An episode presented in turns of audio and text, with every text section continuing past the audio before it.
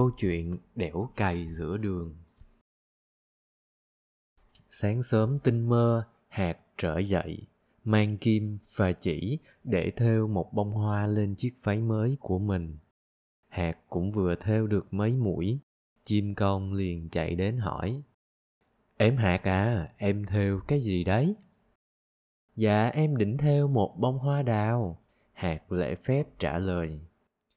Vừa nghe thấy thế chim công vội vàng lên tiếng. Ấy ấy, sao em lại thêu hoa đào? Hoa đào mong manh, dễ tàn, không may mắn lắm đâu. Hay là em thêu một bông hoa hồng đi. Thêu bông hoa hồng sẽ tràn ngập hoan hỷ nghe thấy lời khuyên của chim công hạt liền tháo những mũi chỉ vừa may xong để chuyển sang thêu hoa hồng. Khi hạt đang tập trung thêu chim trị vàng lắc lư cái đầu đi đến và hỏi chị hạt ơi, chị thêu cái gì đấy? Hạt trả lời, chị thêu hoa hồng. Nghe xong, chim liền liến thoáng một hồi. Trời ơi, chị hạt ơi là chị hạt hoa hồng nó không có nhiều cánh, thêu lên trong hơi đơn điệu. Em nghĩ là hay chị thêu bông hoa trà đi. Hoa trà tượng trưng cho sự sang trọng, phú quý hạt lại thấy có lý, liền tháo hết những mũi chỉ đã thêu, rồi bắt tay vào thêu hoa trà. Nhưng nó vừa thêu được một nửa, chim họa mi bay đến, đậu trên đầu hạt hét lên đầy hoảng hốt.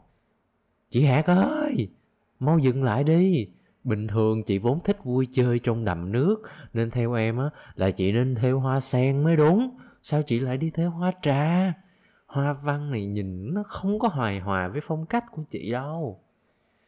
Nghe xong hạt cũng cảm thấy đúng, nên lại tháo bỏ hoa trà, để thêu hoa sen. Cứ như thế, khi hạt sắp thêu xong một bông hoa, thì lại có người đến đưa ý kiến, và nó lại cảm thấy những ý kiến đó hợp lý, nên nó cứ tháo đi thêu lại.